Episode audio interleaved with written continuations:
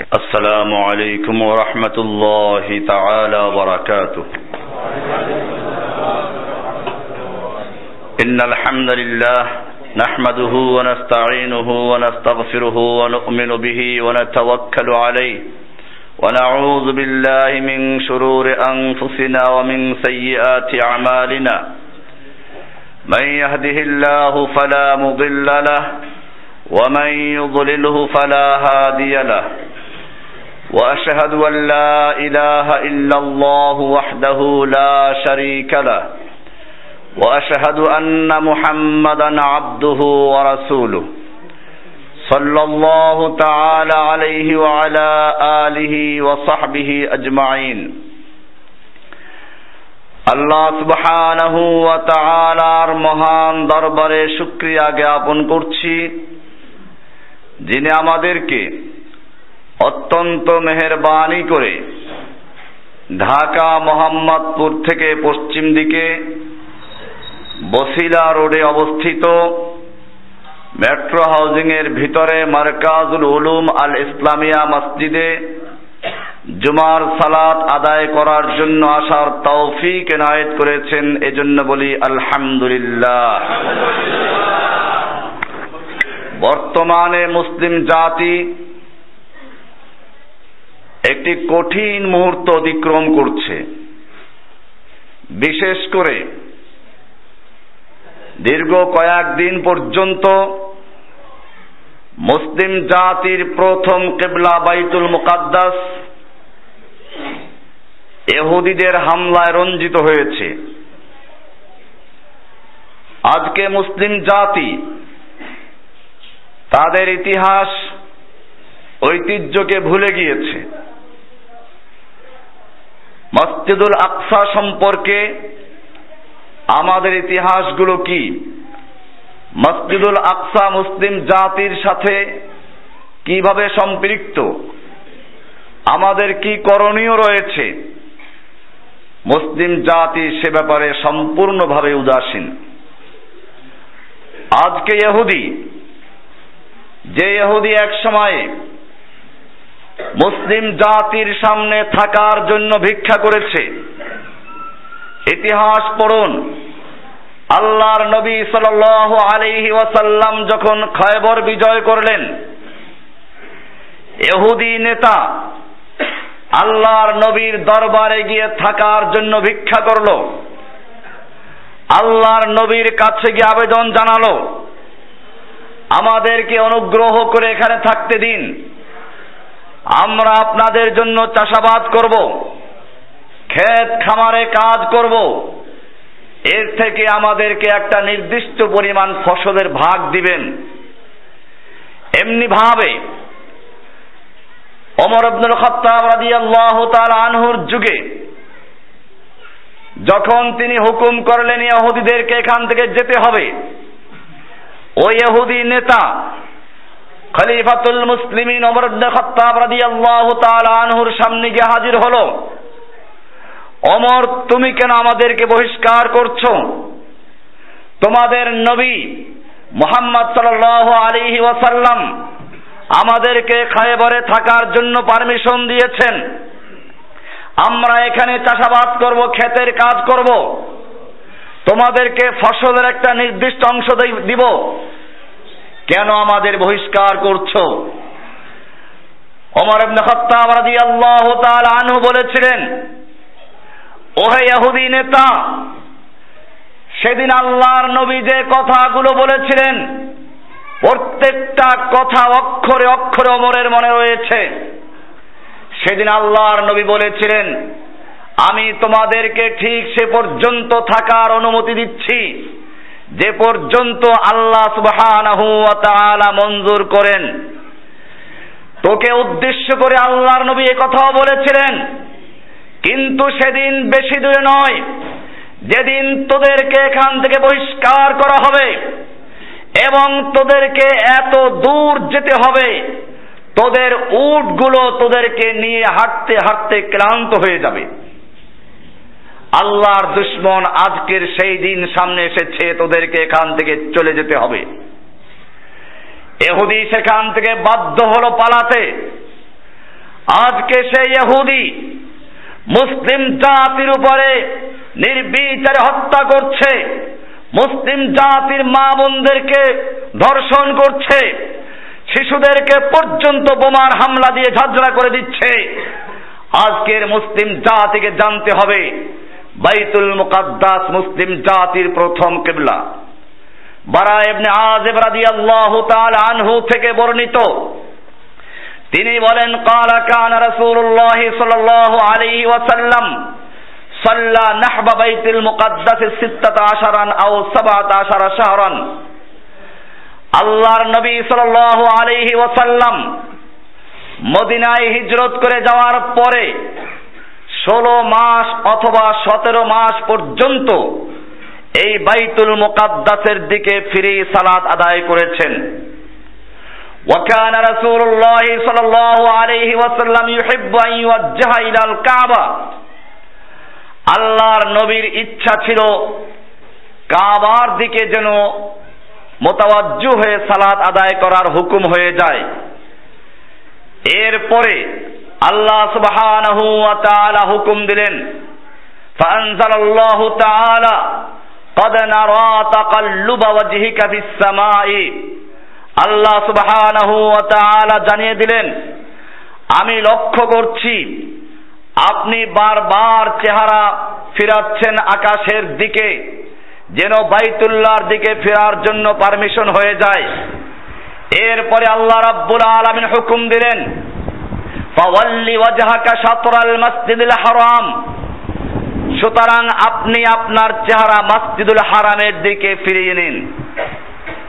আল্লাহর নবী সাল্লাল্লাহু আলাইহি ওয়াসাল্লাম এই মুহূর্তে বাইতুল মুকাদ্দাসের দিকে ফিরে মহল্লায় বনু সালেমার মসজিদে জহুরের সালাত আদায় করছিলেন।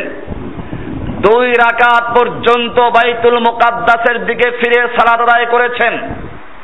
এর মধ্যে হুকুম হয়ে গেল ঘুরে যাওয়ার জন্য। সঙ্গে সঙ্গে আল্লাহর নবী সাল্লাল্লাহু আলাইহি ওয়াসাল্লাম পিছনের থেকে সামনে চলে গেলেন। মুসল্লি যার যার জায়গায় ঘুরে গেল, সামনের কাতার হয়ে গেল, পিছনের কাতার পিছনের কাতার হয়ে গেল, সামনের কাতার। কেবলা পরিবর্তন হয়ে গেল। এখানে আরও একটা জিনিস লক্ষণীয়, মুসলিম জাতি বাইতুল্লাহর পূজা করে না। মুসলিম জাতি কোনো ঘরের এবাদত করে না। আল্লাহর নির্দেশের এবাদত করে। আল্লাহর যখন নির্দেশ ছিল বাইতুল মুকাদ্দাসের দিকে ফিরে পড়ার, তখন পর্যন্ত বাইতুল মুকাদ্দাসের দিকে ফিরে আদায় করেছে। আবার যখন হুকম হয়ে গেল বাইতুল্লাহর দিকে ফেরার জন্য, সালাদ শেষ করা পর্যন্ত অপেক্ষা না করে সঙ্গে সঙ্গে বাইতুল্লাহর দিকে ফিরে গেলেন। এটা প্রমাণ করে অনেক হিন্দুরা বলে থাকে আমরা মূর্তি পূজা করি ঠিক সেরকম যেরকম তোমরা বাইতুল্লাহর দিকে ফিরে আবাদত করো। অনেক পীরেরা সাধারণ মানুষকে গোমরা করার জন্য বলে কেবলার দিকে যেরকম ভাবে চেহারা ফিরাতে হয় এরকম পীরের দিকে কলব ফিরাতে হয়। কেবলায় কুলুব যখন আপনি জিজ্ঞেস করবেন, পীর সাহেব কেবলা হলো কি করে? কেবলা তো মুসলমানদের একটাই বাইতুল্লাহ শরীফ। তাহলে কি করে তোমার পীর কেবলা হলো? তারা ওই সাধারণ লোকদেরকে বুঝায়, বাইতুল্লাহ হলো বাইতুল্লাহ হলো চেহারার কেবলা। চেহারা ফিরাতে হবে সেদিকে। আর পীর হচ্ছেন মনের কেবলা, মনের তাওয়াজ্য হবে পীরের দিকে। এখানে পরিষ্কার মনে রাখতে হবে। বাইতুল্লার দিকে চেহারা ফিরাবার জন্য আল্লাহ সুবহানাহু ওয়া তাআলা পবিত্র কোরআনে নির্দেশ করেছেন। কিন্তু পীরের দিকে চেহারা কলম মোতাবাজ্জু করার জন্য কেউ নির্দেশ করেছে।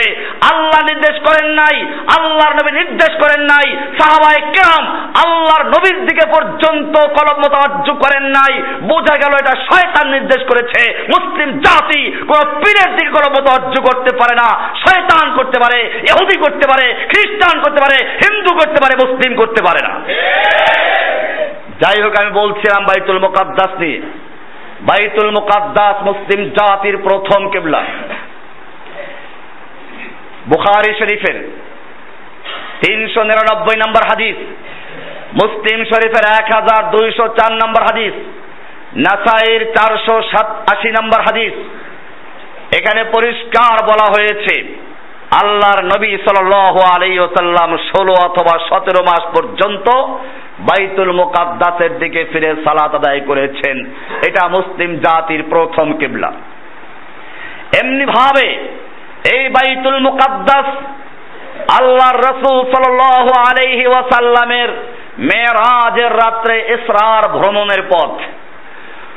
কোরআনের সূরা বানি ইসরাঈলের এক নম্বরাতে বলা হয়েছে سبحان الذي أسرى بعبده ليلا من المسجد الحرام إلى المسجد الأقصى الذي باركنا حوله لنريه من آياتنا إنه هو السميع البصير আল্লাহ সুবহানাহু ওয়া তাআলা বলছেন সুবহানাল্লাযী আসরা বিআবদিহি পবিত্র সেই আল্লাহ সুবহানাহু ওয়া তাআলা যিনি তার আবকে, তার বান্দাকে রাত্রিবেলায় ভ্রমণ করিয়েছেন, লাইলাম মিনাল মসজিদুল হারাম। রাতের কিছু অংশে তিনি ভ্রমণ করিয়েছেন মসজিদুল হারাম থেকে ইলাল মসজিদুল আকসা, মসজিদে আকসা পর্যন্ত, আল্লাযী বারাকনা হাওলাহু, আল্লাহ সুবহানাহু ওয়া তাআলা বলছেন যার আশপাশে আমি বরকত রেখে দিয়েছি, এই বরকতময় জমিন পর্যন্ত আমি তাকে সফর করিয়েছি। লিনুরিয়াহু মিন আয়াতিনা, আমার নিদর্শন সমূহ তার সামনে তুলে ধরার জন্য, তাকে দেখানোর জন্য সূরা বানী এক নম্বর আয়াত। এমনি ভাবে হাদিসের ভিতরে মেয়েরাজের হাদিসগুলো দেখবেন, বুখারি, মুসলিম, তিরমিজি, নাসাই এবং তাফসিরের যতগুলো কেতাব রয়েছে সব কিতাবগুলোতে আল্লাহর রাসূল সাল্লাল্লাহু সাল্লামের ইসরা, রাত্রি ভ্রমণ, মেয়েরাজের ঘটনা উল্লেখ রয়েছে। প্রত্যেকটা হাদিসে উল্লেখ করা হয়েছে, আল্লাহর নবী সাল্লাল্লাহু আলাইহি ওয়াসাল্লাম বাইতুল্লাহ থেকে বাইতুল মুকাদ্দাসে গিয়েছেন। সুতরাং বাইতুল মুকাদ্দাস আল্লাহর রসুল সাল আলহি ওয়াসাল্লামের মেয়েরাজ এবং ইসরার স্মৃতি বহন করে। তিন বেহাল আকসা আল্লাযী রাবাতাহুল্লাহ সুবহানাহু ওয়া তাআলা বিল বাইতিল হারাম ফাজআলাহু আল বাইতাস সানি লিল ইবাদাতি আলাল আরদি বাদাল কাবা। বাইতুল হচ্ছে সেই মসজিদ, যেই মসজিদকে আল্লাহ সুবহানাহু ওয়া তাআলা কাবার সঙ্গে সংযুক্ত করেছেন। কাবার পরে আল্লাহর রসুল, আল্লাহ সুবহানাহু ওয়া তাআলা তাকে কেবলা হিসেবে তৈরি করে দিয়েছিলেন। এমনি ভাবে বাইতুল মুকাদ্দাস হচ্ছে সেই মসজিদ, যেই মসজিদকে উদ্দেশ্য করে আল্লাহ রাসূল সাল্লাল্লাহু আলাইহি ওয়াসাল্লাম বলেছেন, লা তুসাদ্দুর রিহালু ইল্লা ইলাইহি ওয়া ইলাল বাইতিল হারাম ওয়া মসজিদ রাসূলিল্লাহি সাল্লাল্লাহু আলাইহি ওয়াসাল্লাম। যেই তিন মসজিদের দিকে আল্লাহ রসুল সাল্লাল্লাহু আলাইহি ওয়াসাল্লাম এবাদতের জন্য সফর করার অনুমতি দিয়েছেন সেই তিন মসজিদের একটা হচ্ছে বাইতুল মুকাদ্দাস। আবু হুরায়রা রাদিয়াল্লাহু তাআলা আনহু থেকে বর্ণিত। তিনি বলেন, রাসূলুল্লাহ সাল্লাল্লাহু আলাইহি ওয়াসাল্লামের সাথ করেছেন, লা তুসাদ্দুর রিহালু ইল্লা ইলা সালাসাতি মাসাজিদ। আল্লাহর রাসূল সাল্লাল্লাহু সাল্লাম বলেছেন, এবাদতের উদ্দেশ্যে তিন মসজিদ ব্যতীত অন্য কোন মসজিদের দিকে বা অন্য কোন দিকে সফর করা যাবে না। কোন মাজারের দিকে না। অনেকে আজমির যায় মাজার জারত করার জন্য। অনেকে বাগদাদ যায় মাজার জারত করার জন্য। এই কপাল পোড়া হত ভাগা এই মুশরেক মার্কা কবর পূজারী মুসলমান মক্কা বাদ দিয়ে, হজ করা বাদ দিয়ে বাজার পূজার জন্য ইরাক চলে যায়। শিক্ষার জন্য, ব্যবসা বাণিজ্যের জন্য, চিকিৎসার জন্য সফর করা ভিন্ন কথা। কিন্তু এবাদতের জন্য বা কবর জিয়ারত করার জন্য এই তিন মসজিদ ব্যতীত অন্য কোন জায়গায় সফর করার অনুমতি দেওয়া হয় নাই। আল্লাহর রাসূল সাল্লাল্লাহু আলাইহি ওয়াসাল্লাম বলেছেন, লা তুসাদ্দুর রিহালু ইল্লা ইলা সালাসাতি মাসাজিদ। তিন মসজিদ ব্যতীত অন্য কোন দিকে সফর করা যাবে না, সফরের জন্য প্রস্তুত হয়ে যাওয়া যাবে না। আল মসজিদুল হারাম এক নাম্বার হচ্ছে মক্কায় অবস্থিত মাসজিদুল হারাম। দ্বিতীয় হচ্ছে মাসজিদুর রসুল সাল আলহি ওয়াসাল্লাম। মদিনার মসজিদ আল্লাহর রসুল সাল আলহি ওয়াসাল্লামের মসজিদ। তৃতীয় নাম্বার হচ্ছে মসজিদুল আকসা। মসজিদ আকসা ফিলিস্তিনের যে মসজিদ, সেই মসজিদের দিকেও সফর করা যাবে এবাদতের উদ্দেশ্যে। সহি বখারি এক হাজার একশত উনানব্বই নম্বর হাদিস। এমনি ভাবে এই মসজিদের আশপাশকে আল্লাহ তাআলা বরকতময় জমিন বলে আখ্যায়িত করেছেন। কোরআন বলছে যার আশপাশ আমি বরকত রেখে দিয়েছি। এমনি ভাবে এই মসজিদ হচ্ছে সেই মসজিদ, যেই মসজিদকে কেন্দ্র করে মুসলিম জাতি যুগে যুগে কুফফারদের সঙ্গে যুদ্ধ করেছে। তালুত এবং জালুতের যুদ্ধ হয়েছে। এমনি ভাবে এই মসজিদকে কেন্দ্র করে মুসলিম জাতির সঙ্গে সর্বশেষ এহুদির যুদ্ধ হবে এবং সেই যুদ্ধ সরাসরি আল্লাহ তাআলার নুসরতে কায়েম হবে এবং এই যুদ্ধের ফলে আল্লাহ তাআলা মুসলিমদের বিজয় দান করবে এহুদিকে ধ্বংস করবেন। সুতরাং এহুদিদের জয় দেখে মুসলিম জাতির ক্লান্ত হওয়া ভীতু হওয়ার কোনো কারণ নেই। আল্লাহর রসুল সাল্লাল্লাহু আলাইহি ওসাল্লাম বলেছেন এহুদিরা মুসলিম জাতির আক্রমণে পাহাড়ে গিয়ে পালাবে, গাছের আড়ালে পালাবে, পাহাড় থেকে পাথর বলে দিবে, ওহে মুসলিম আসো, আমার আড়ালে একটা ইহুদি রয়েছে, হত্যা করো। গাছ বলে দিবে, ওহে মুসলিম তুমি আসো, আমার আড়ালে একটা ইহুদি আছে, হত্যা করো। শুধুমাত্র একটা বৃক্ষ, একটা গাছ ইহুদিদেরকে আশ্রয় দিবে, তার নাম হচ্ছে ঝাউ গাছ। সুতরাং মুসলিমদেরকে সাহায্য আল্লাহ করবেন। কিন্তু প্রশ্ন হচ্ছে, সেই মুসলিম তো হতে হবে। আলোচনার সামনে আসবে ইনশাআল্লাহ। এমনি ভাবে আল্লাহ সুবহানাহু ওয়া এই মসজিদকে অনেক নবীদের হিজরতের স্থান বানিয়েছেন, অনেক নবী এখানে জন্মগ্রহণ করেছেন, অনেক নবীদেরকে এখানে দাফন করা হয়েছে। এজন্য বাইতুল মুকাদ্দাস, এই মসজিদ, এটা হচ্ছে মুসলিম জাতির ঐতিহাসিক স্থান এবং পবিত্র স্থান। এই বাইতুল মুকাদ্দাস নিয়ে যুগে যুগে কুফফারদের দৃষ্টি পড়েছে।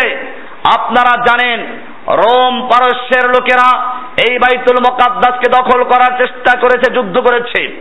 এমনি ভাবে ক্রুসেডাররা যুদ্ধ করেছে, খ্রিস্টান যুদ্ধ করেছে, তাতারিরা যুদ্ধ করেছে, ইংরেজরা যুদ্ধ করেছে, এবং সর্বশেষ এহুদিরা যুদ্ধ করছে। আপনারা জানেন, প্রথম বিশ্বযুদ্ধে তুর্কি অটোমান সাম্রাজ্যের পতনের মাধ্যমে মূল সমস্যার শুরু হয় যুদ্ধের পরে ফিলিস্তিনিরা। বেশিরভাগ, ফিলিস্তিন সহ বেশিরভাগ আরব এলাকা চলে যায় ইংল্যান্ড এবং ফ্রান্সের পক্ষে। উনিশশো সতেরো সালের দোসরা নভেম্বর ব্রিটিশ পরমন্ত্রী, পররাষ্ট্রমন্ত্রী আর্থার জেমস ব্যালফোর এহুদিবাদীদেরকে লেখা এক পত্রে ফিলিস্তিনি ভূখণ্ডে একটি ইহুদি রাষ্ট্র প্রতিষ্ঠার প্রতিশ্রুতি দেন। বেলফোর ঘোষণার মাধ্যমে প্যালেস্টাইন এলাকায় ইহুদিদের আলাদা রাষ্ট্রের সম্ভাবনা উজ্জ্বল হয় এবং বিপুল সংখ্যক ইহুদি ইউরোপ থেকে প্যালেস্টাইনে এসে বস্তি স্থাপন করতে শুরু করে। উনিশশো পাঁচ থেকে উনিশশো চোদ্দ সাল পর্যন্ত ফিলিস্তিনে ইহুদিদের সংখ্যা ছিল মাত্র কয়েক হাজার। কিন্তু উনিশশো চোদ্দ সাল থেকে প্রথম বিশ্বযুদ্ধ শুরু হওয়ার পর থেকে উনিশশো আঠারো সাল পর্যন্ত ব্রিটিশদের সহযোগিতায় ফিলিস্তিনে ইহুদিদের সংখ্যা বিশ হাজারে উন্নীত হয়। এরপরে প্রকাশ্যে ফিলিস্তিনে ইহুদি অভিবাসীদের ধরে এনে জড়ো করা শুরু হয় এবং উনিশশো উনিশ থেকে উনিশশো তেইশ সাল নাগাদ পর্যন্ত ফিলিস্তিনে ইহুদিদের সংখ্যা পঁয়ত্রিশ হাজারে পৌঁছে যায়। উনিশশো একত্রিশ সালে এহুদদের এই সংখ্যা প্রায় পাঁচ গুণ বৃদ্ধি পেয়ে এক লাখ আশি হাজার পৌঁছে। এভাবে ফিলিস্তিনে ইহুদি অভিবাসীদের সংখ্যা উল্লেখযোগ্য হারে বাড়তে থাকে এবং উনিশশো আটচল্লিশ সালে সেখানে ইহুদিদের সংখ্যা ছয় লাখে উন্নীত হয়। উনিশশো আঠারো সালে ব্রিটেনের সহযোগিতায় গুপ্ত ইহুদি বাহিনী হাগানা গঠিত হয়। এ বাহিনী এহুদিবাদীদের অবৈধ রাষ্ট্র তৈরির কাজে গুরুত্বপূর্ণ ভূমিকা পালন করে। প্রথমে ফিলিস্তিনি জনগণের বিরুদ্ধে এহুদিবাদীদের সহায়তা করা হাগানা বাহিনীর দায়িত্ব হলেও পরবর্তীতে তারা সংঘবদ্ধ সন্ত্রাসী বাহিনীতে পরিণত হয়। ফিলিস্তিনি জনগণের বাড়িঘর ক্ষেত খামার দখল করে তাদেরকে ফিলিস্তিন থেকে বিতাড়িত করা এবং বাজার, রাস্তাঘাট সহ জনসমাবেশ স্থলে বোমা বিস্ফোরণ ঘটিয়ে ফিলিস্তিনিদেরকে আতঙ্কিত করা তাদের মূল কাজ পরিণত হয়। এমনিভাবে দ্বিতীয় বিশ্বযুদ্ধের পর উনিশশো সাতচল্লিশ সালে জাতিসংঘের সাধারণ পরিষদে ফিলিস্তিনি ভূখণ্ডকে দ্বিখণ্ডিত করা সংক্রান্ত একশো একাশি নম্বর প্রস্তাব গৃহীত হয়। জাতিসংঘ ফিলিস্তিনকে দ্বিখণ্ডিত করার প্রস্তাব পাশ করে নিজেদের মাতৃভূমির মাত্র পঁয়তাল্লিশ শতাংশ ফিলিস্তিনিদের এবং বাকি পঞ্চান্ন শতাংশ ইহুদিদেরকে হাতে তুলে দেওয়া হয়। এভাবে উনিশশো আটচল্লিশ সালের চোদ্দই মে ইসরায়েলের স্বাধীনতা ঘোষণা করা হয়। মধ্যপ্রাচ্যের আরব দেশগুলো এটাকে মেনে নিতে পারেনি সেজন্য মিশর, ইরাক, সিরিয়া, লেবানন ও জর্দানের সেনাবাহিনীর সমন্বয়ে একটি সম্মিলিত আরব বাহিনী গঠিত হয়। উনিশশো আটচল্লিশ সালের পনেরোই মে এই বাহিনী ফিলিস্তিনের দিকে মার্চ করে এবং বাইতুল মুকাদ্দাস ও ফিলিস্তিনি ভূখণ্ড মুক্ত করার লক্ষ্যে ইসরায়েলের সাথে আরব বাহিনীর সর্বপ্রথম যুদ্ধের সূচনা হয়। এ যুদ্ধে মুসলিম জাতির দুর্ভাগ্য, ইসরায়েল জাতিসংঘের মাধ্যমে যে ভূমি পেয়েছে, তার চেয়েও অনেক বেশি ভূখণ্ডের উপর জবরদখল প্রতিষ্ঠা করে। এহুদিবাদীরা এহুদিবাদী সেনারা নতুন করে দখলকৃত ফিলিস্তিনি ভূখণ্ডের অধিকাংশ গ্রামকে মাটির সঙ্গে মিশিয়ে দেয় মুসলিম জাতির উপর গণহত্যা চালায়।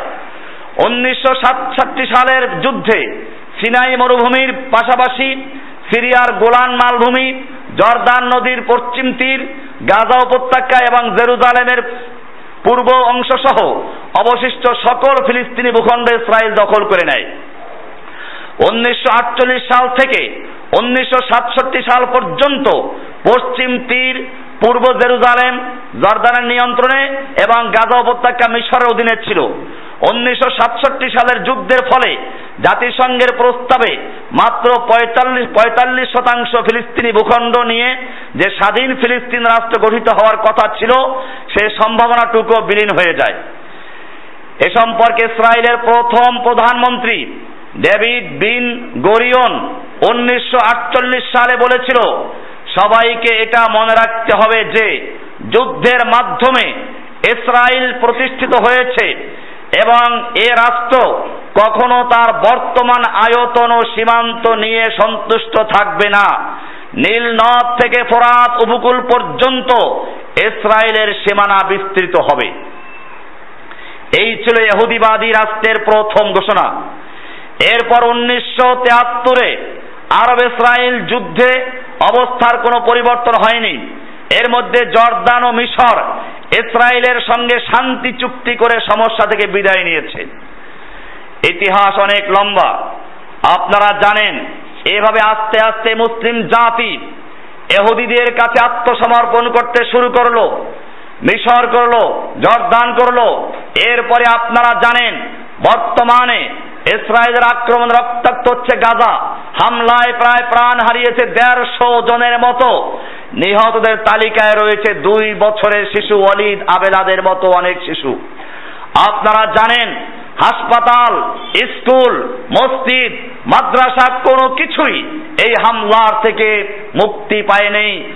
আপনারা জানেন অবুধ শিশুদেরকে পর্যন্ত এহুদিরা হামলা করে ধ্বংস করেছে। মুসলিম জাতি চতুর্দিক থেকে লক্ষ্য করছে আর দোয়া করছে। আবার অনেকে আছে, হয়তো এদের খুশিও হচ্ছে। আমাদেরকে মনে রাখতে হবে, আজকে মুসলিম জাতি এত দোয়া করছে, আল্লাহর নুসরত এবং সাহায্য কেন আসছে না? আমাদের কি সমস্যা রয়েছে? আমরা সেগুলো নিয়ে এখন আলোচনা করছি। এক নাম্বার সমস্যা যেটা, মুসলিম জাতিকে আল্লাহ তাআলা সাহায্য করছেন না। মুসলিম জাতি এহুদি খ্রিস্টান দ্বারা মার খাচ্ছে। এর প্রথম কারণ হচ্ছে মুসলিম জাতির ঐক্যের অভাব। আল্লাহ সুবহানাহু ওয়া তাআলা পবিত্র কোরআনে হুকুম করেছেন, সূরা আল ইমরানের 103 নম্বর আয়াত, ওয়া তাসিমু বিহাবলিল্লাহি জামিআন ওয়া লা তাফাররাকু।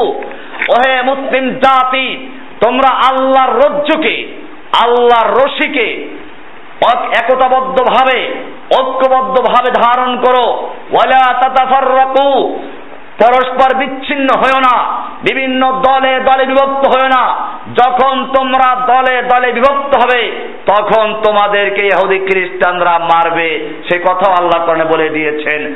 সূরা আনফালের 46 নম্বর আয়াত আল্লাহ বলছেন, ওয়াতিউল্লাহ ওয়া রাসূলাহু ওয়া লা ওহে মুসলিম জাতি তোমরা এক আল্লাহর আনুগত্য করো, এক রাসুলের আনুগত্য করো। ওয়ালা তানাজাউ খবরদার তোমরা পরস্পরে ঝগড়ায় লিপ্ত হয়েও না। কেউ চিস্তি, কেউ কাদেরি, কেউ নকশাবন্দি, কেউ মুজাদ্দিদি, কেউ হানাফি, কেউ সাফি কেউ মালিকি, কেউ হাম্বলি, তোমাদের এই সমস্ত কোনো পরিচয় নেই। তোমরা এক পরিচয়ে থাকবে।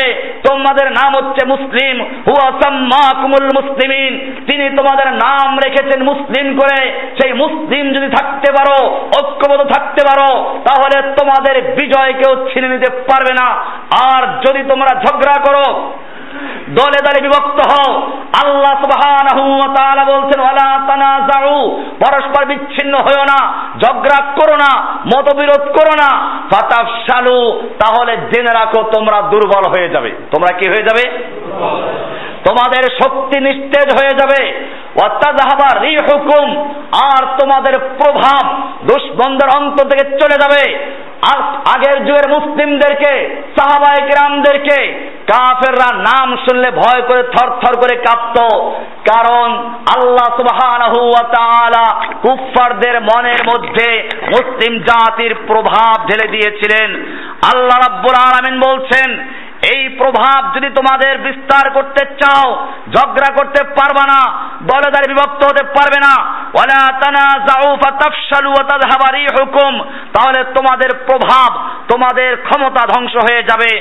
অসবিরু, সবর করো, দুশ্মনের শক্তি যত বড় হোক না কেন, আল্লাহ তোমাদেরকে বিজয় দান করবেন, ইন্নাল্লাহ মা'আস সাবিরিন।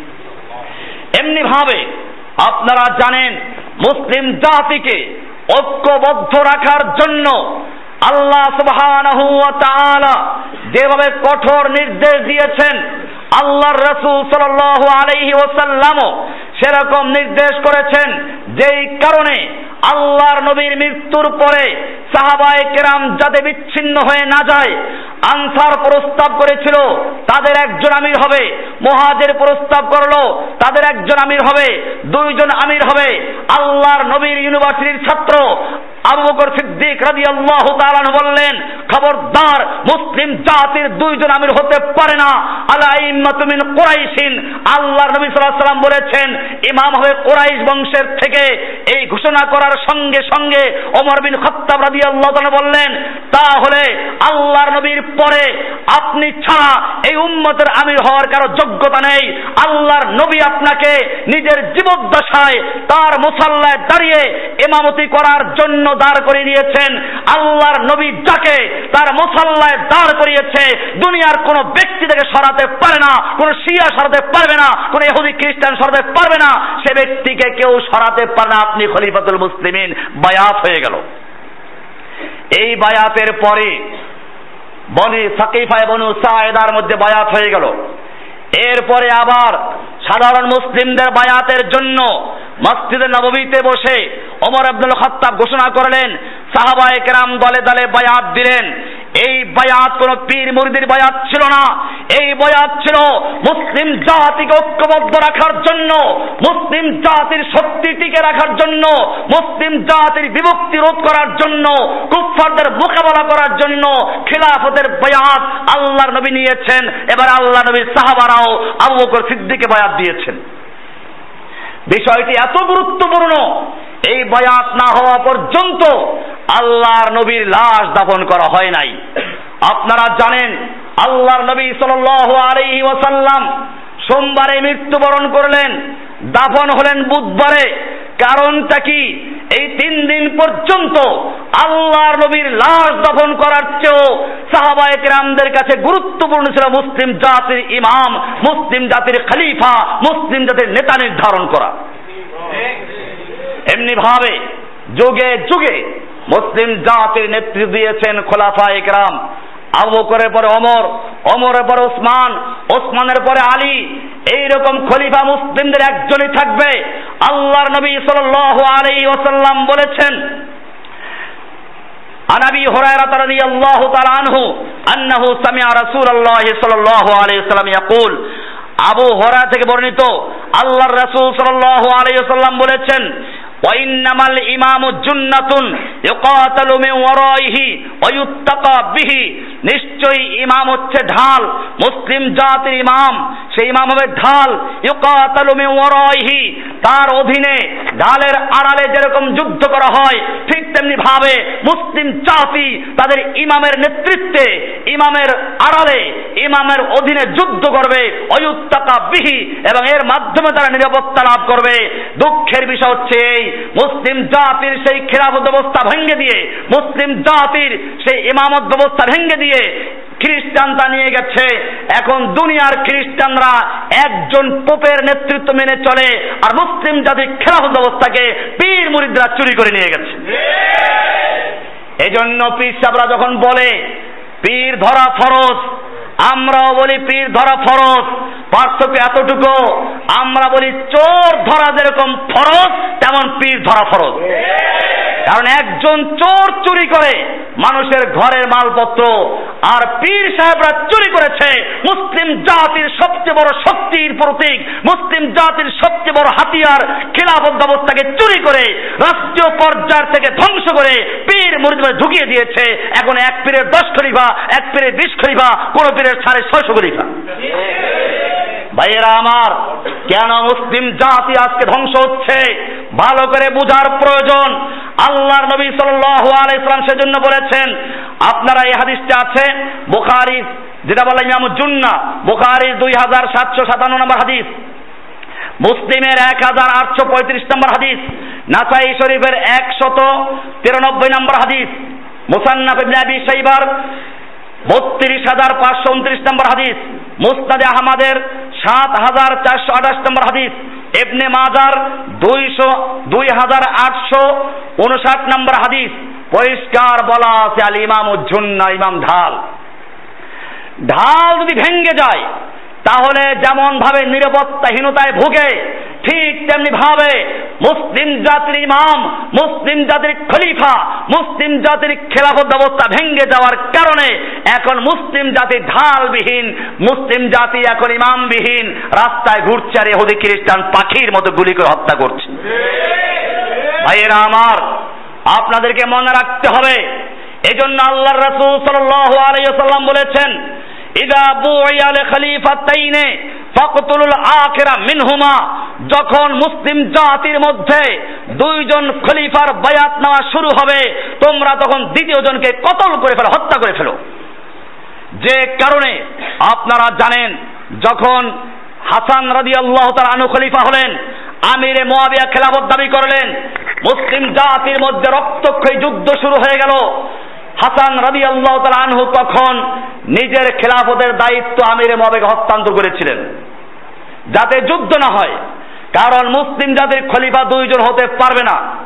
এমনি ভাবে আমিরে মোয়াবিয়া রাদি আল্লাহ পরে এজিদ যখন খলিফা হলো, হোসাইন রাদি আল্লাহ আনহু মানতে পারলেন না, কিন্তু দুই খলিফা থাকতে পারবে না, সেজন্য যুদ্ধের অবস্থার সৃষ্টি হলো এবং ইমাম হোসাইনকে শহীদ হতে হলো।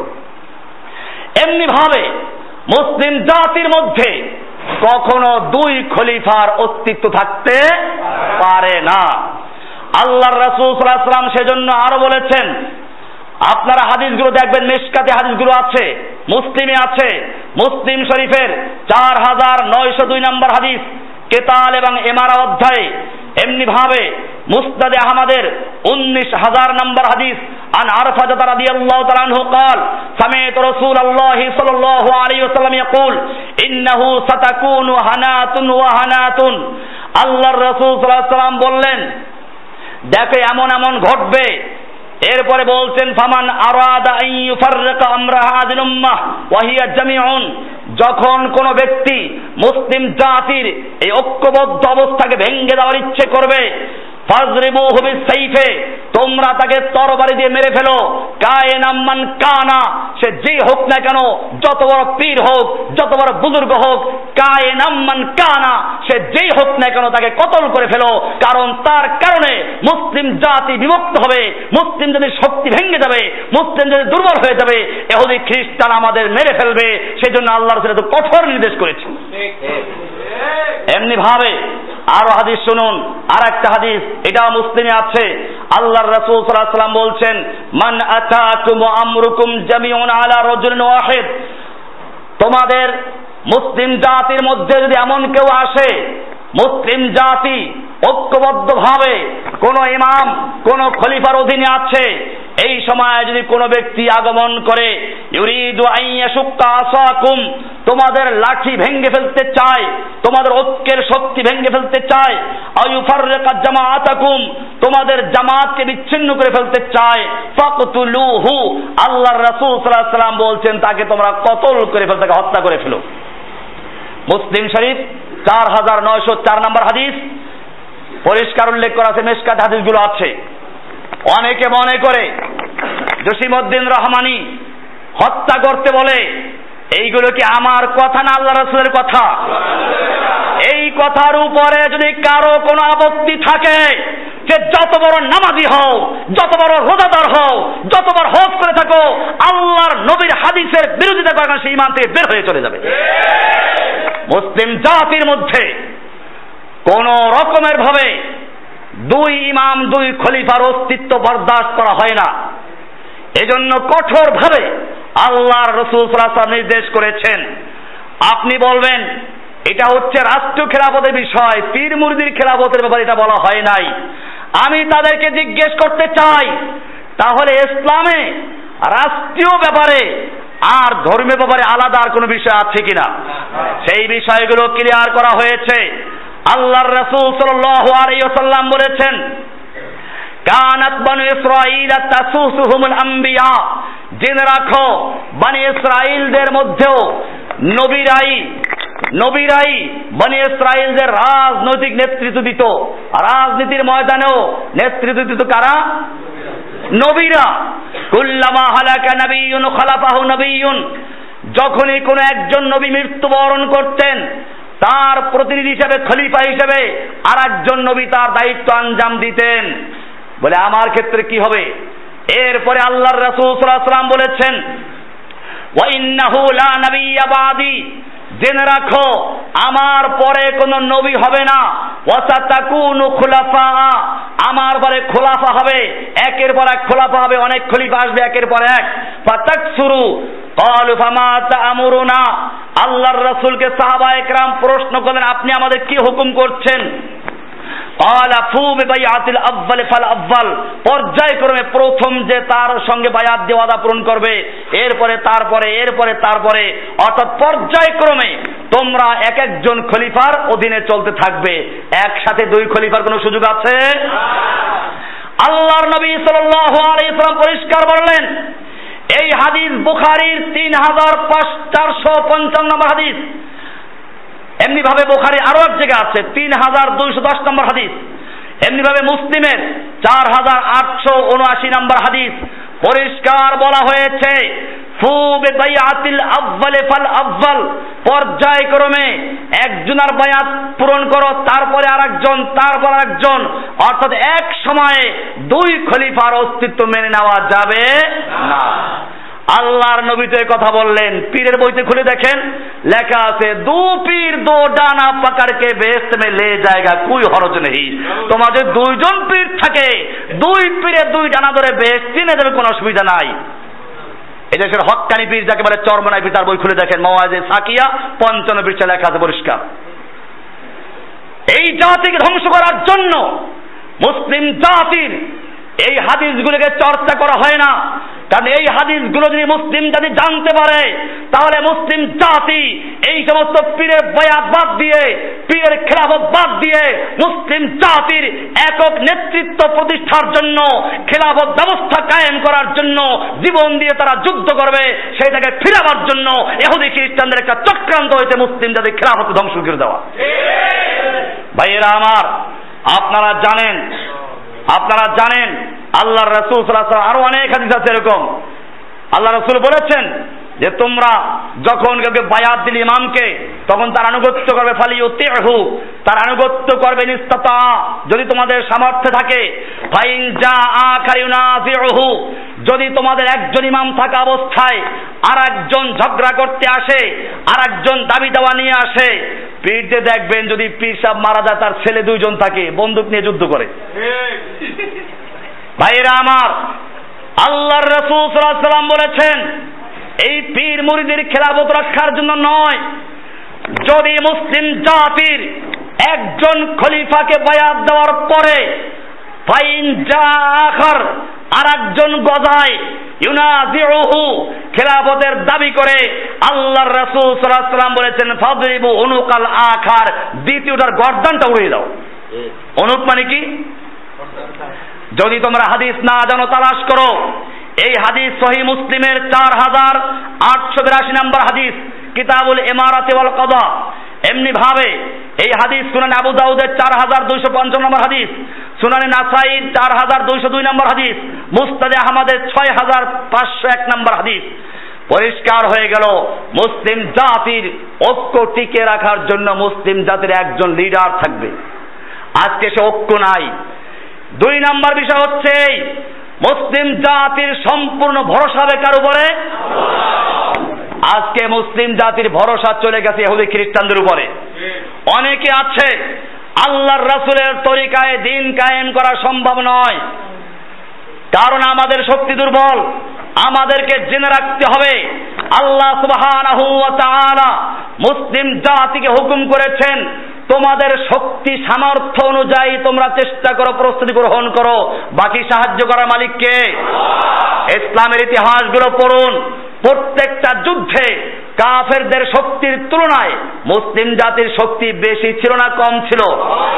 যুগে যুগের ইতিহাস পড়ুন। বদরের যুদ্ধ ইসলামের ইতিহাসের সবচেয়ে গুরুত্বপূর্ণ যুদ্ধ।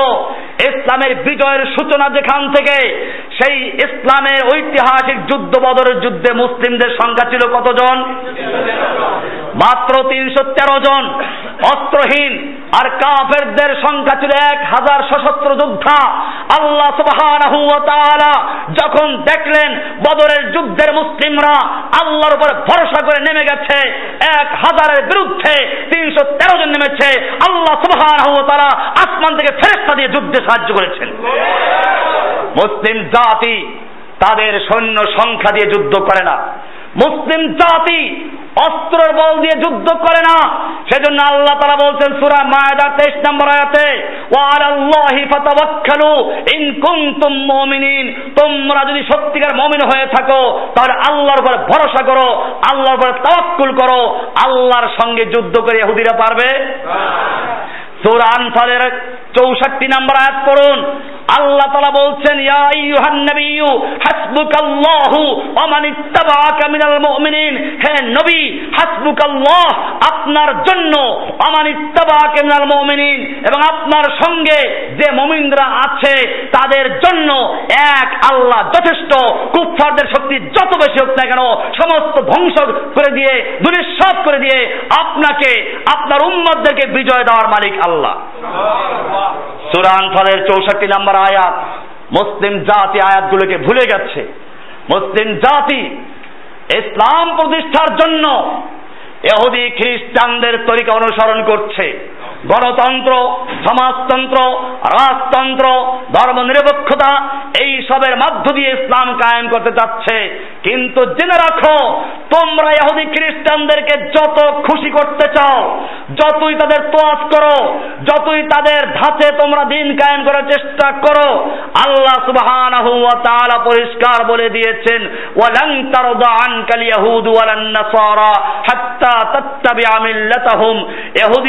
এবং খ্রিস্টানরা তোমাদের প্রতি সন্তুষ্ট হবে না। যতক্ষণ পর্যন্ত তোমরা সম্পূর্ণরূপে তাদের আনুগত্য না করবে। তাদের মিল্লাত, তাদের ধর্ম, তাদের কালচার সম্পূর্ণভাবে তাদেরকে মেনে না নেওয়া পর্যন্ত তোমরা যতই তাদের গণতন্ত্রের ধাঁচে দিন কায়েম করতে চাও, তারা তোমাদের প্রতি সন্তুষ্ট হবে না। তাদেরকে সন্তুষ্ট করতে পারবে না, পেরেছে? পারে নাই। বাংলাদেশের অবস্থায় আপনারা দেখতে পাচ্ছেন? কত চেষ্টা করল এই লোকগুলো। কিন্তু এখন দেখা যায় যে না, এখন তারা ময়দানে নেমে গেছে, যে এখন ওইটা ছাড়া উপায় নাই। আমাদেরকে মনে রাখতে হবে, আল্লাহর নবী সাল্লাল্লাহু আলাইহি আমাদেরকে শিক্ষা দিয়েছেন মুসলিম জাতি দাওয়াত দিবে। মুসলিম জাতি কুফফারদেরকে শান্তির জন্য আহ্বান জানাবে। কিন্তু যদি তারা পৃথিবীতে ক্যান্সার হয়ে দাঁড়ায়, অশান্তি সৃষ্টি করে, আল্লাহ হুকুম দিয়েছেন অকাতিলুহুম হাত্তা লা তাকুনা ফিতনা ওয়া ইয়াকুনা দ্বীনু কুল্লুহু লিল্লাহ। তোমরা ওদের বিরুদ্ধে যুদ্ধ করো, লড়াই করো, জিহাদ করো। যতক্ষণ পর্যন্ত আল্লাহর জমিনে শিরিক থাকবে, আল্লাহর জমিনে কুফর থাকবে, ততক্ষণ পর্যন্ত সম্পূর্ণভাবে আল্লাহর দিন সর্বত্র প্রতিষ্ঠা না হবে, অতক্ষণ পর্যন্ত ওদের বিরুদ্ধে যুদ্ধ চালিয়ে যাও। সুতরাং বোঝা গেল যতক্ষণ পর্যন্ত এই পৃথিবীর বুকে এহুদিদের প্রভু, প্রভুত্ব থাকবে, আমেরিকার দাদাগিরি থাকবে, ব্রিটেনের নেতৃত্ব থাকবে, কাফেরদের প্রভাব থাকবে, অতক্ষণ পর্যন্ত মুসলিম জাতির জন্য যুদ্ধ করা ফরজ হয়ে গেছে। ভাইরা আমার, এরপরে আল্লাহ তারা বলছেন, প্রশ্ন রেখেছেন, তোমরা কি আল্লাহকে যথেষ্ট মনে করো না? কেমন মমিন তোমরা?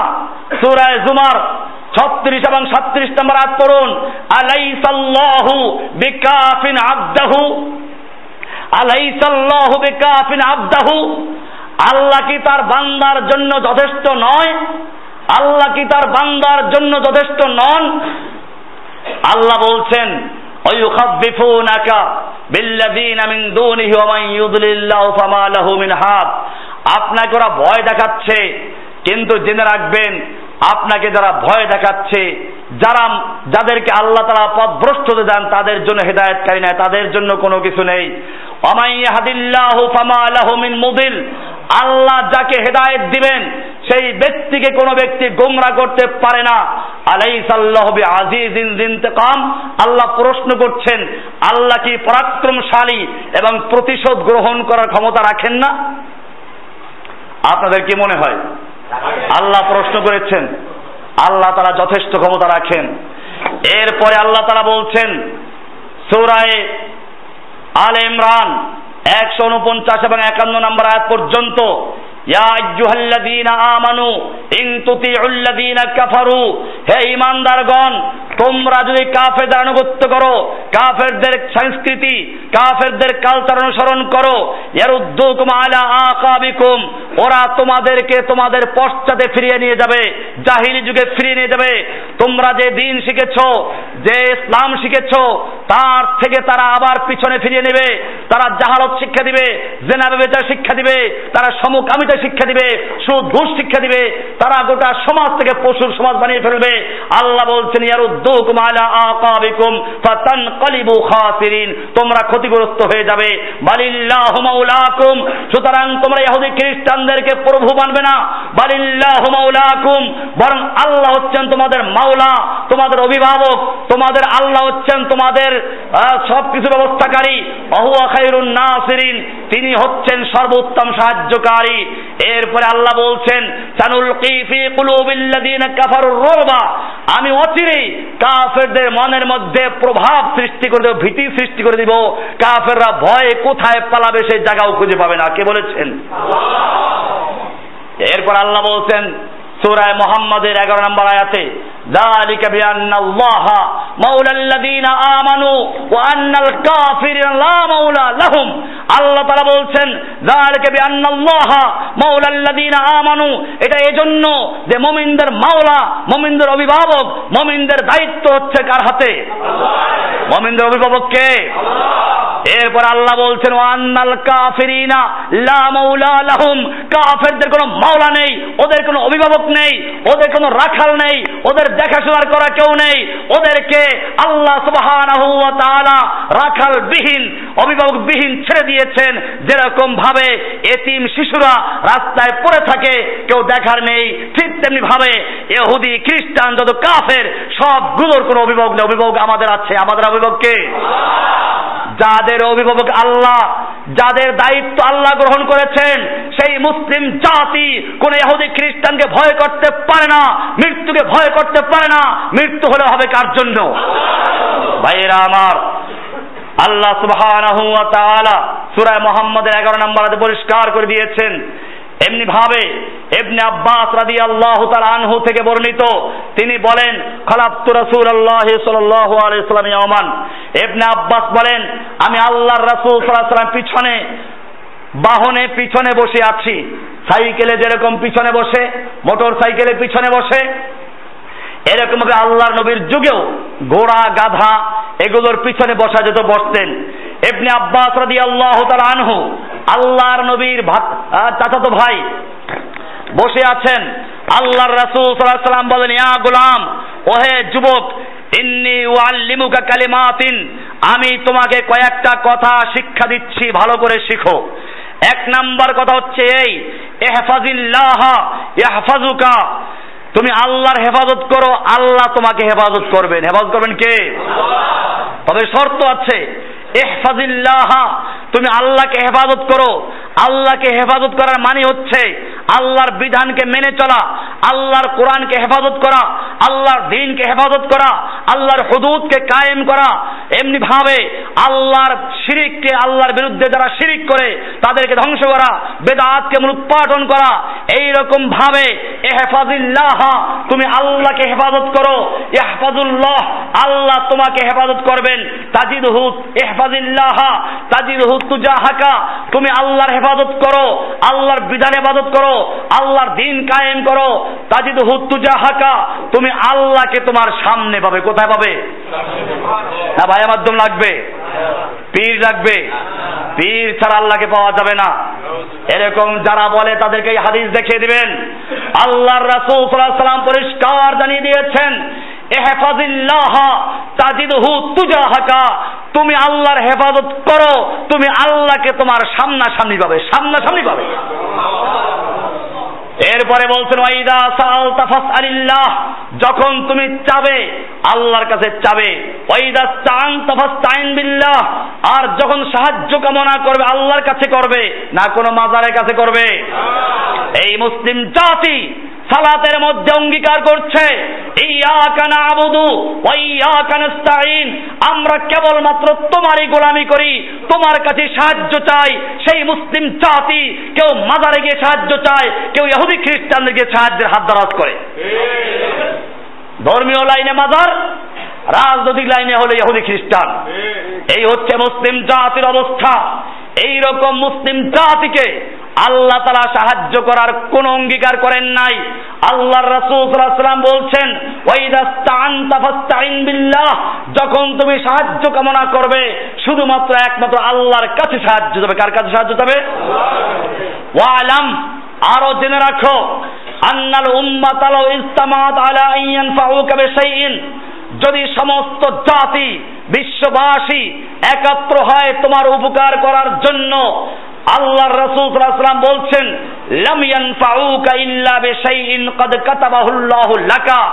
তাহলে সবাই মিলে অতটুকুই করতে পারবে যতটুকু আল্লাহ তারা তোমার জন্য পূর্বের থেকে বরাদ্দ করে লিখেছেন, লিখে রেখে দিয়েছেন। এরপরে আবার বলছেন আর যদি সমস্ত মানুষ একাত্র হয় তোমার ক্ষতি করার জন্য। সবাই মিলে তোমার অতটুকুই ক্ষতি করতে পারবে যতটুকু আল্লাহ তাআলা পূর্বের থেকে লিখে রেখেছেন। রফিআতিল আকলাম ওয়া জাফফাতিল সুহুফ। এরপর আল্লাহ রাসূল সাল্লাম বললেন, কলম লিখে তুলে রাখা হয়েছে। তোমার আমল নামা লিখে শুকিয়ে গেছে। আর নতুন কোনো কিছু ওখানে যুক্ত হবে না। ভাইয়েরা আমার পরিষ্কার সুলানে তিরমিজির দুই হাজার পাঁচশো ষোলো নম্বর হাদিস।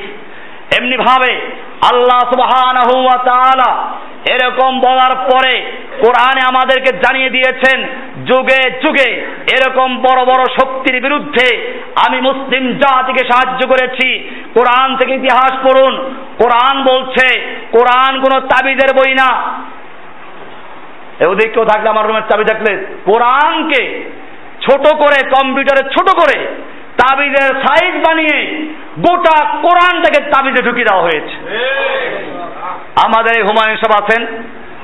উনি এইখানে মহিলারা কাজ করে, তাদের গলার থেকে এক বস্তা তাবিজ বের করছে। এমনি একটা বড় মাদুলি, এর ভিতরের থেকে একটা মোটা বই বের হলো। এই পুরোটা হচ্ছে কোরআন। এই কোরআন পড়ার মতো কোনো অক্ষর নেই। শুধু দাগ দাগ দেওয়া আর বোঝা যায় আরবি অক্ষর। এই রকম ভাবে যারা কোরআনকে বিকৃত করে, কোরআনের অংশকে, কোরআনের অক্ষরগুলো ধ্বংস করে তাবিজে ঢুকিয়ে দিয়েছে, এই জাতি এহুদি খ্রিস্টানদের ইসলামের বড় দুশ্মন।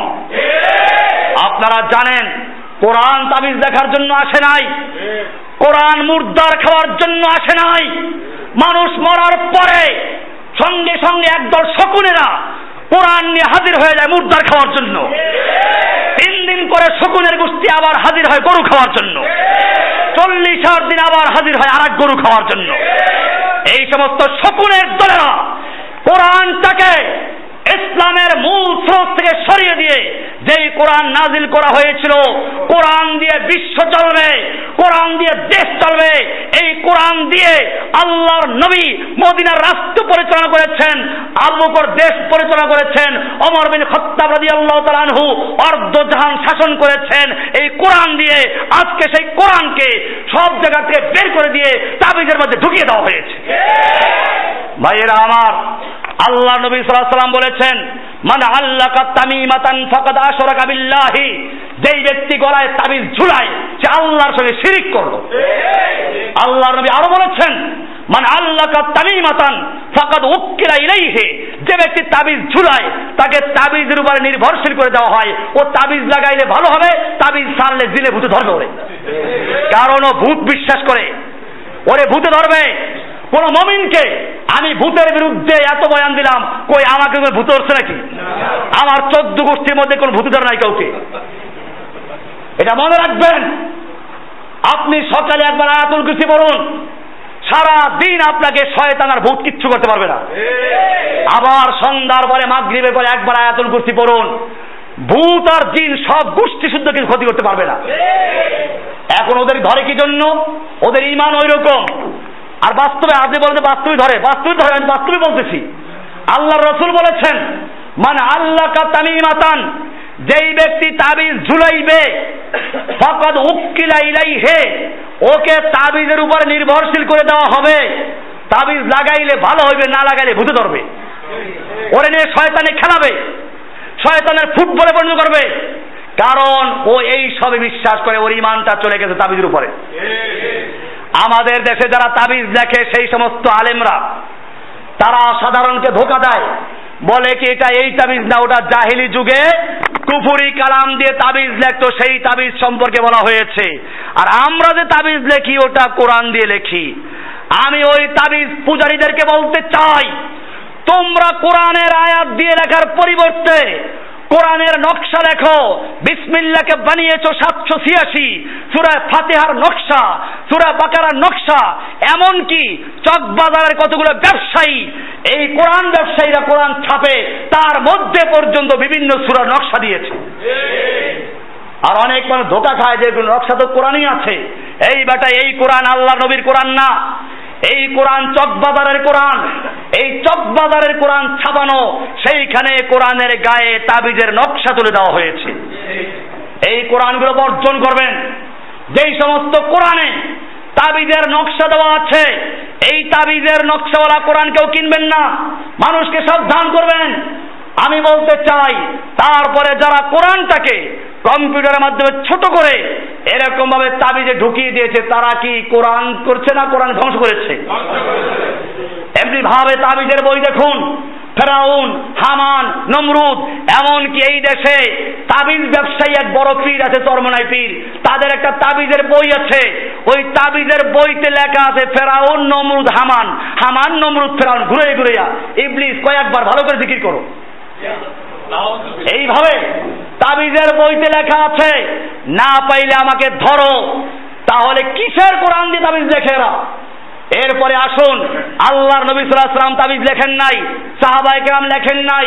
কোন সাহাবি হ্যাঁ আব্দুল বিন মসউদ রাদিয়াল্লাহু তাআলা একটা হাদিস আছে, নাবালেক শিশুরা যারা সূরা নাস ফালাক পড়তে পারতো না, এদের গলায় ওই সূরা লিখে ঝুলে দিত। এরপরে বালে গলে পরে খুলে ফেলতো। এই একটা হাদিস আছে তাহলে বোঝা যায় যারা পড়তে পারে না শিশু, তাদের জন্য ওটা ছিল। তারপরেও আল্লাহ নবীর সাহাবের এটাকে আর গ্রহণ করে, অন্য কোনো সাহাবের গ্রহণ করেন নাই। তাহলে বোঝা গেল এই তাবিজওয়ালারা, এই কবজওয়ালারা যেভাবে উম্মতকে বুঝাচ্ছে, কোরআন নাজিল হলো কেন মুর্দার খাওয়ার জন্য? কোরআন নাজিল হয়েছে কেন তাবিজ দেখার জন্য? শুনুন, আল্লাহ তালা কোরআন নাজিল করেছেন কিসের জন্য? কোরআন থেকে শিক্ষা গ্রহণ করার জন্য। এই কোরআনে এবার আল্লাহ বলছেন, শোনো, অতীতের ইতিহাস পড়ো কোরআন ইতিহাসের বই। কিন্তু ইতিহাস আছে, ইতিহাসের বই বলা ঠিক হবে না। এমনি ভাবে কোরআনে দর্শন আছে, তাই বলে দর্শনের বই বলা ঠিক হবে না। কোরআন একটা আল্লাহর কালাম। কোরআন কি? কোরআন কি? আল্লাহর কালাম, আল্লাহর বাণী। এর মধ্যে সব আছে। ইতিহাস শুনুন, এবার আল্লাহ বলছেন, ও মমিনরা, তোমরা বড় বড় শক্তি দেখে ভয় পাও, শোনো। আগের যুগেও আমি মমিনদেরকে বড় বড় শক্তির বিরুদ্ধে সাহায্য করেছি। এবারে কমে নুহ সম্পর্কে আল্লাহ বলছেন ফাকাজ্জাবুহু নুহের জাতি কমে নুহ। নূহ আলাইহিস সালামকে মিথ্যা মনে করল।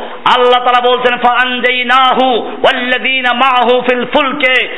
আমি নূহ আলাইহিস সালামকে মুক্তি দিয়েছি এবং তার সঙ্গে যারা নৌকায় আরোহণ করেছিল, আমি তাদেরকে নাজাত দিয়েছি। ও আগরাকনাল্লাযীনা কাফারু বিআয়াতিনা। আর আমার আয়াতকে যারা কুফরি করেছে, অস্বীকার করেছে, আমি তাদেরকে পানিতে চুবিয়ে মেরেছি।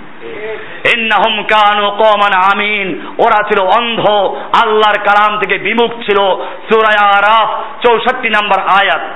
এমনি ভাবে আর এক সূরা ইউনুসের 73 নম্বর আল্লাহ বলছেন, ফাকাজ্জাবুহু ওরা আল্লাহর নবী নুহকে তাকযীব করেছে, মিথ্যা বলে আখ্যায়িত করেছে, ফানাজ্জাইনাহু আমান মাহু ফিল ফুলকে আমি নুহকে এবং তার সঙ্গীদেরকে যারা নৌকায় ছিল, তাদেরকে মুক্তি দিয়েছি ও জাআলনাহুম খালাইফা আমি তাদেরকে পৃথিবীর খেলাফত দান করেছি প্রতিনিধি বানিয়েছি। কি পীর বানাইছিল? নোয়াল সালাম পীর ছিলেন। এই যে খলিফা পাওয়া গেছে। ওরা বলে যে কোরআনে আছে খেলাফত, কোরআনে বায়াত আছে, আপনারা ধোকায় পড়ে যান। আমিও তো বলি, কোরআনে আছে।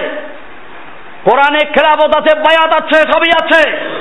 কিন্তু এটা পীর মুরিদির বয়াত না, পীর মুরিদির খেলাফত নয়। পড়ুন। আল্লাহ বলছেন জালনাহুম খালাইফা। আমি তাদেরকে খালাইফ বানিয়েছি, খলিফা বানিয়েছি। আর যারা আমার আয়াতকে তাকযীব করেছে, মিথ্যা বলে আখ্যায়িত করেছে, আমি তাদেরকে ডুবিয়ে মেরেছি। ফানজুর কাইফা কানা আকিবাতুল মুনজারিন।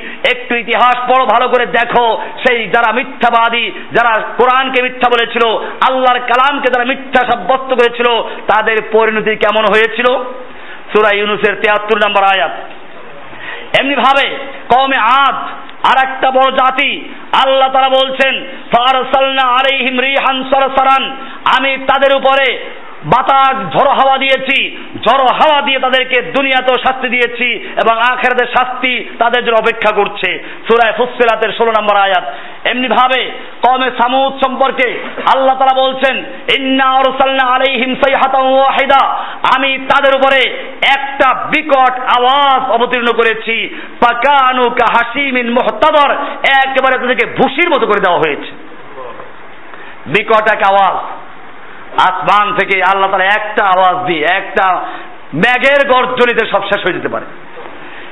এমনি ভাবে এরা সুরা কামারে একত্রিশ নম্বর আয়াত। ইব্রাহিম আলাইসালাম সম্পর্কে আল্লাহ বলছেন, ফামা কানা জওয়াব কওমিহি ইল্লা আন ইব্রাহিম যখন তার জাতির সামনে তাওহীদের দাওয়াত পেশ করলেন, তার জাতি বলতে লাগল, তাকে আগুনে হত্যা করো অথবা আগুনে পুড়িয়ে দাও। আল্লাহ তারা বলছেন, কাফেরদের শক্তি ছিল অনেক বড়, পোড়াবার মতো ক্ষমতা ছিল। আল্লাহ বলছেন, আমার নবীকে তারা পোড়াতে পারে না, আমি সাহায্য করি যেখানে কাফের সেখানে দাঁড়াতে পারে না। আল্লাহ বলছেন নার। আল্লাহ তারা তাকে আগুন থেকে মুক্তি দান করেছেন ইন্নাফি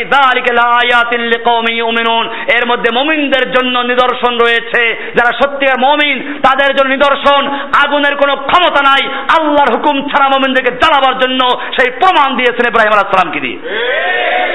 সুতরাং এহুদি খ্রিস্টানদের কাছে যত রকমের মারণস্ত থাকুক না কেন, মুসলিম জাতি আজকেও যদি সত্যিকার অর্থে একজন ইমামের নেতৃত্বে, একজন গোটা বিশ্বের মুসলিম কাদতের নেতৃত্বে দাঁড়িয়ে যায় এবং মুসলিম জাতি মোকাবেলা করে, পৃথিবীর কোনো শক্তি নাই মুসলিম জাতির সামনে দাঁড়াতে পারে। একজন মমিন দাঁড়িয়েছিল, মাত্র একজন মমিন শাইখুল মুজাহিদিন, ওসামা ইবনে লাদেন রাহমাহুল্লাহ তাআলা রাহমাতান ওয়াসিআ। একজন মমিনের ভয়ে কুফারা থরথর করে কাঁপতো সবসময়। আপনারা দেখেছেন, তার শাহাদতের পরে অনেক ইহুদি খ্রিস্টান একেবারে নির্লজ্জ হয়ে বলেছে, এখন থেকে আরামে ঘুমাবো, এতদিন পর্যন্ত আরামে ঘুমাইতে পারি নাই। ওদের ঘুম হারাম হয়ে গিয়েছিল। একজন মমিন যদি এরকম দাঁড়াতে পারে আজ যদি গোটা বিশ্বের মুসলিম জাতি ঐক্যবদ্ধ ভাবে সেই ভূমিকায় আসতো কাফেররা পালাবার জায়গায় খুঁজে পেত না। দুঃখের বিষয় হচ্ছে এই মুসলিম জাতির যারাই হকের পক্ষে নামে। এই জাতির মধ্যে এহুদি খ্রিস্টানদের দালালরা তাদেরকে সন্ত্রাসী বলে জঙ্গিবাদী বলে তারা আখ্যায়িত করা শুরু করে দেয়। আমার ভাইয়েরা আল্লাহ সুবহানাহু ওয়া তাআলা পরিষ্কার জানিয়ে দিয়েছেন ফারাকনা বিকমল বাহরা। মৌসা আলাইহিস সালাম সম্পর্কে বলছেন যে মুসার ইতিহাস পড়ো, তাকে আমি সাহায্য করেছি। ওয়াইজ ফারাকনা বিকুমুল বাহরা, আমি তাদের জন্য, তোমাদের জন্য, আমি নদীকে দুভাগ করে দিয়েছি। পানি দুই দিকে পাহাড়ের মতো দাঁড়িয়ে গেছে। মুসা মাঝখান দিয়ে চলে গেছেন। ফানজাইনাকুম, আমি তোমাদেরকে মুক্তি দিয়েছি। ওয়াগরাকনা আলা ফিরাউনা, ফেরাউন এবং তার দলবলকে ধ্বংস করে দিয়েছি। ওয়ান্তুম তানজুরুন, তোমরা তা প্রত্যক্ষ করছিলে। সূরা বাকারার 50 নম্বর আয়াত। এমনি ভাবে আল্লাহ সুবহানাহু ওয়া তাআলা, এবারে আমাদের নবী সম্পর্কে বলছেন, এতক্ষণ পর্যন্ত অন্য অন্য জাতি, অন্য অন্য নবীদেরকে সাহায্য করেছে তা শুনেছ এবারে শোনো মুসলিম জাতি, তোমাদের নবী মোহাম্মদ সাল্লাল্লাহু সাল্লামকে আল্লাহ সাহায্য করেছেন। আল্লাহ তাআলা সূরা আনফালের 30 নম্বরে বলছেন ওয়াইদ ইয়ামকুরু বিকাল্লাযিনা কাফারু লিউসবিতুকা আও ইয়াকতুলুকা আও ইখরিজুকা।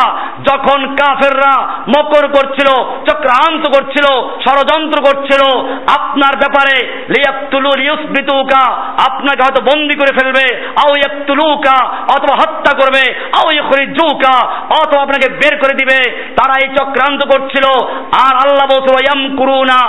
আর তারা মকর করছিল, ষড়যন্ত্র করছিল। ওয়াম কুরুল্লাহ। আল্লাহ তাদের সঙ্গে তদবির করছিলেন। আল্লাহ খায়রুল মাকিন আল্লাহ বলছেন, সবচেয়ে উত্তম তদবিরকারী, পরিকল্পনা গ্রহণকারী কে?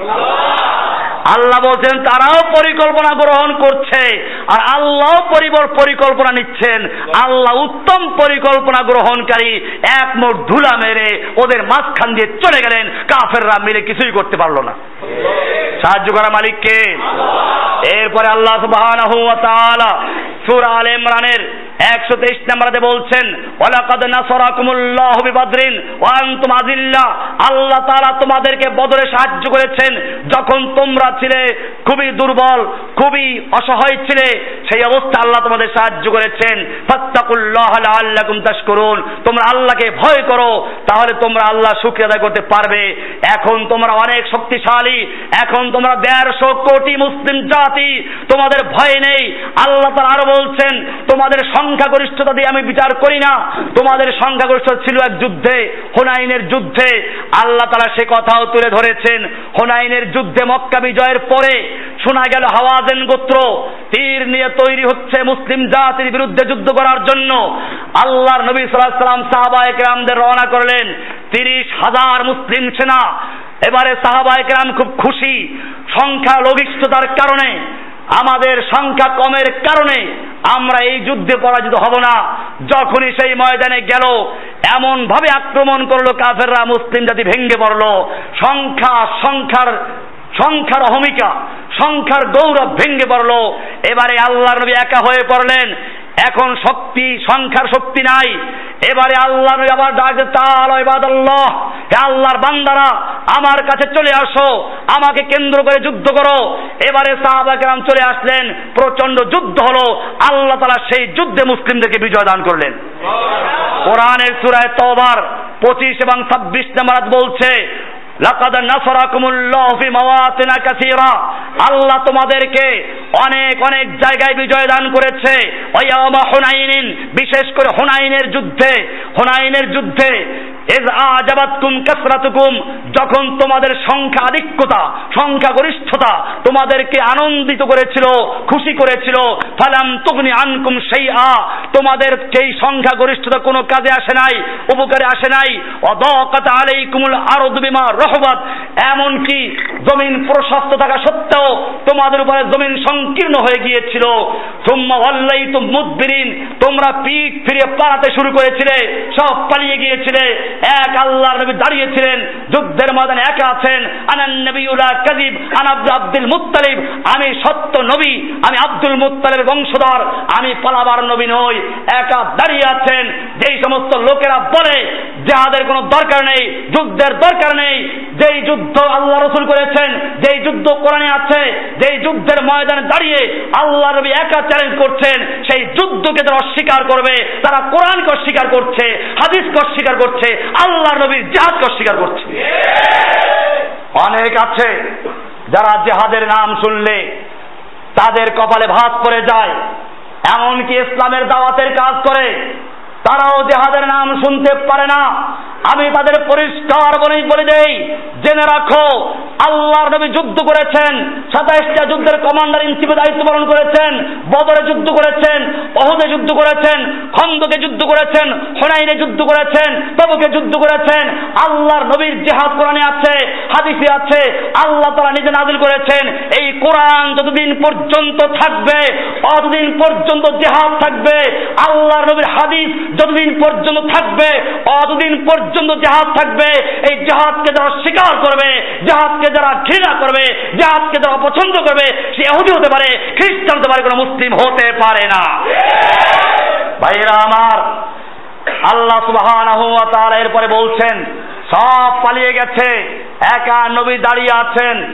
এরপরে আল্লাহ বলছেন, সুম্মা আনজালাল্লাহু সাকিনাতাহু আলা রাসূলিহি ওয়া আলাল মুমিনিন। এরপরে আল্লাহ তাআলা নবীর উপরে এবং মুমিনদের উপরে শান্তি বর্ষণ করেছেন। ওয়া আনজালা জুনুদান লাম তারাওহা এরপরে আল্লাহ তাআলা এমন একদল সেনা পাঠালেন, যাদেরকে তোমরা দেখো নাই। ওয়াজ্জাবাল্লাযিনা কাফারু। আল্লাহ তাআলা কাফেরদেরকে শাস্তি বিধান করেছেন। ওয়া যালিকা জাযাউল কাফিরিন। এটাই হচ্ছে কাফেরদের পাওনা শাস্তি। এটা কাফেরদের পাওনা শাস্তি। যদি মমিনরা সত্যিকার অর্থে আল্লাহর উপর ভরসা করে যদি ময়দানে ঝাঁপিয়ে পড়তে পারে আল্লাহ বলছেন কাফেরদের পাওনা শাস্তি যেমন আদায় করতে প্রস্তুত রয়েছে। এবারে শুনুন বিজয় শুধু আল্লাহর পক্ষ থেকে আসে।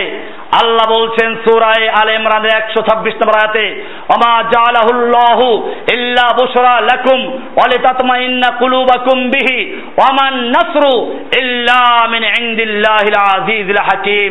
ওয়ামান নাসরু, সাহায্য কারও পক্ষ থেকে আসতে পারে না, কারও পক্ষ থেকে আশা করো না এহুদি না, খ্রিস্টান না নেতা নেত্রী নয়। ওয়ামান নাসরু, কোনো সাহায্য কারও থেকে পাওয়া যাবে না। ইল্লা মিন ইনদিল্লাহিল আজিজিল হাকিম মহাপরাক্রমশালী, মহাবিজ্ঞানী আল্লাহর পক্ষ থেকে ছাড়া। মোমেনদের সাহায্য করতে আসবে।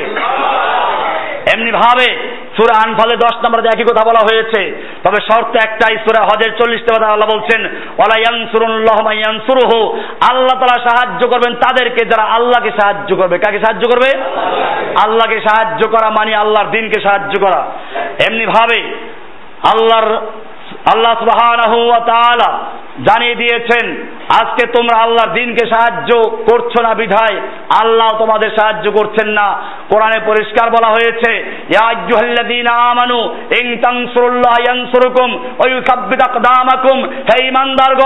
তোমরা যদি আল্লাহর সাহায্য করো, ইয়ানসুরুকুম, আল্লাহ তোমাদের সাহায্য করবেন। ওয়া ইউসাব্বিত আকদামাকুম, আল্লাহ তোমাদের পাকে শক্ত রাখবেন, দৃঢ় রাখবেন। তোমাদের পা ফসকে যাবে না, তোমাদের পা পিছনে যাবে না। তোমাদের দৃঢ় পদে রাখবেন কে? সুরা মোহাম্মদের সাত নম্বর আয়াত। এরপরে বলবেন যে, আপনি আমি না করলে অসুবিধা আছে কিনা? আল্লাহ তারা সে কথা বলে দিয়েছেন সৌরায়ত মায়দা। চুয়ান্ন নম্বর আয়াত, আল্লাহ বলছেন আমানু, হে জেনে রাখো মাইয়ার তাদ্দামিন কুমান দিনহি, তোমাদের যদি কোনো ব্যক্তি আল্লাহর দিন থেকে মুরতাদ হয়ে যায়, আল্লাহর দিন ত্যাগ করে দেয়, এতে আল্লাহর কিছু আসে যায় না। ফাসাউফায়াতিল্লাহ হবে কওমিন জেনে রাখো, আল্লাহ তারা তোমাদের ধ্বংস করে দিয়ে এমন এক জাতি সৃষ্টি করবেন, ইউহিব্বুহুম, যাদেরকে আল্লাহ ভালোবাসবেন ওই ইউহিব্বুনাহু, তারা আল্লাহকে ভালোবাসবে আযিল্লাতিন আলাল মুমিনিন, তার মুমিনদের উপর হবে বিনয়ী আইজ্জাতিন আলাল কাফিরিন। কাফেরদের বিরুদ্ধে কঠোর। ইউজাহিদুনা ফি সাবিলিল্লাহি। আল্লাহর রাস্তা তারা জিহাদ করবে। কি করবে? জিহাদ আছে কিনা? এই জিহাদকে যারা অস্বীকার করে, সে যত বড় নামাজি হোক না কেন, যত বড় দিনদার দাবি করুক না কেন, যত বেশি অজিফা আদায় করুক না কেন, যত নামাজ রোজা করুক না কেন, সে ব্যক্তি মুসলিম হতে পারে?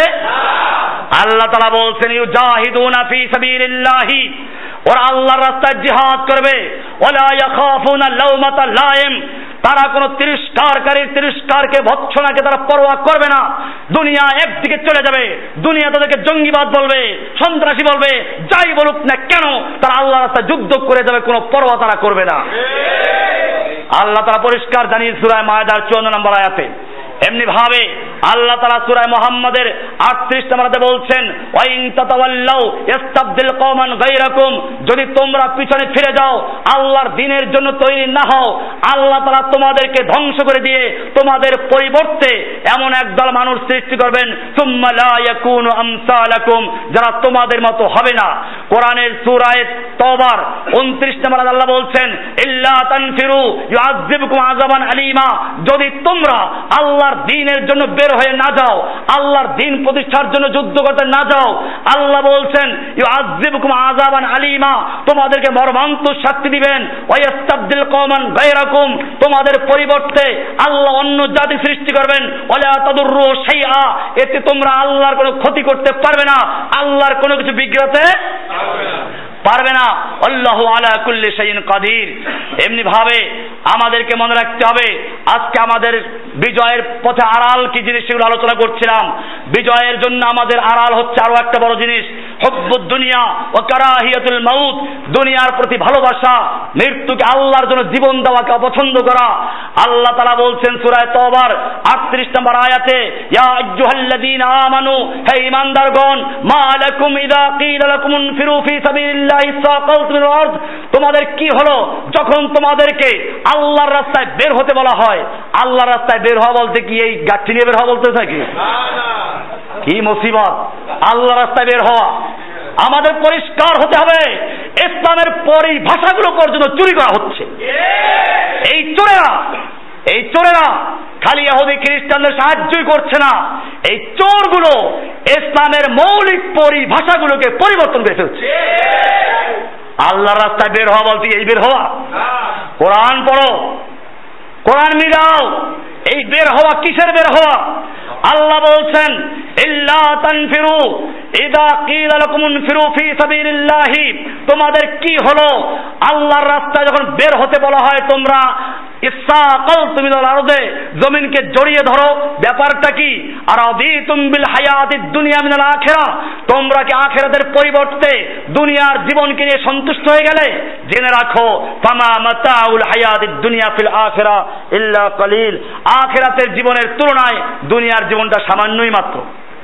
আমরা ইনশাল্লাহ এখান থেকে সামনের জন্য আলোচনা করব ইনশাআল্লাহ। যেহেতু সময় বেশি হয়ে যায় সবসময়ের জন্য। আপনারা নিয়মিত আসবেন, আগে আসবেন। অনেক গুরুত্বপূর্ণ বিষয় আছে। কেন মুসলিম জাতি আজকে ধ্বংস হচ্ছে? কেন মুসলিম জাতি মার খাচ্ছে? অনেকের ইমান দুর্বল। তারা ভাবে, বোধে আল্লাহ নাই। আল্লাহ থাকলে কেন সাহায্য করে না? আল্লাহ আমাদেরকে কেন দেখেন না? এই বেটা, আল্লাহর সাহায্য আসার জন্য আল্লাহ শর্ত দিয়েছেন। কোরআন থেকে সেই বিষয়গুলো আলোচনা করা হচ্ছে। আল্লাহর সাহায্য কেন আসে না? বাধাটা কোন জায়গায়? তার কিছু আলোচনা করা হলো। আল্লাহ ওয়া আমাদের সকলকে বিষয়গুলোকে বুঝার এবং আমল করার তৌফিক দান করুন। আমিন। وصلى الله تعالى على نبينا محمد وآله وصحبه أجمعين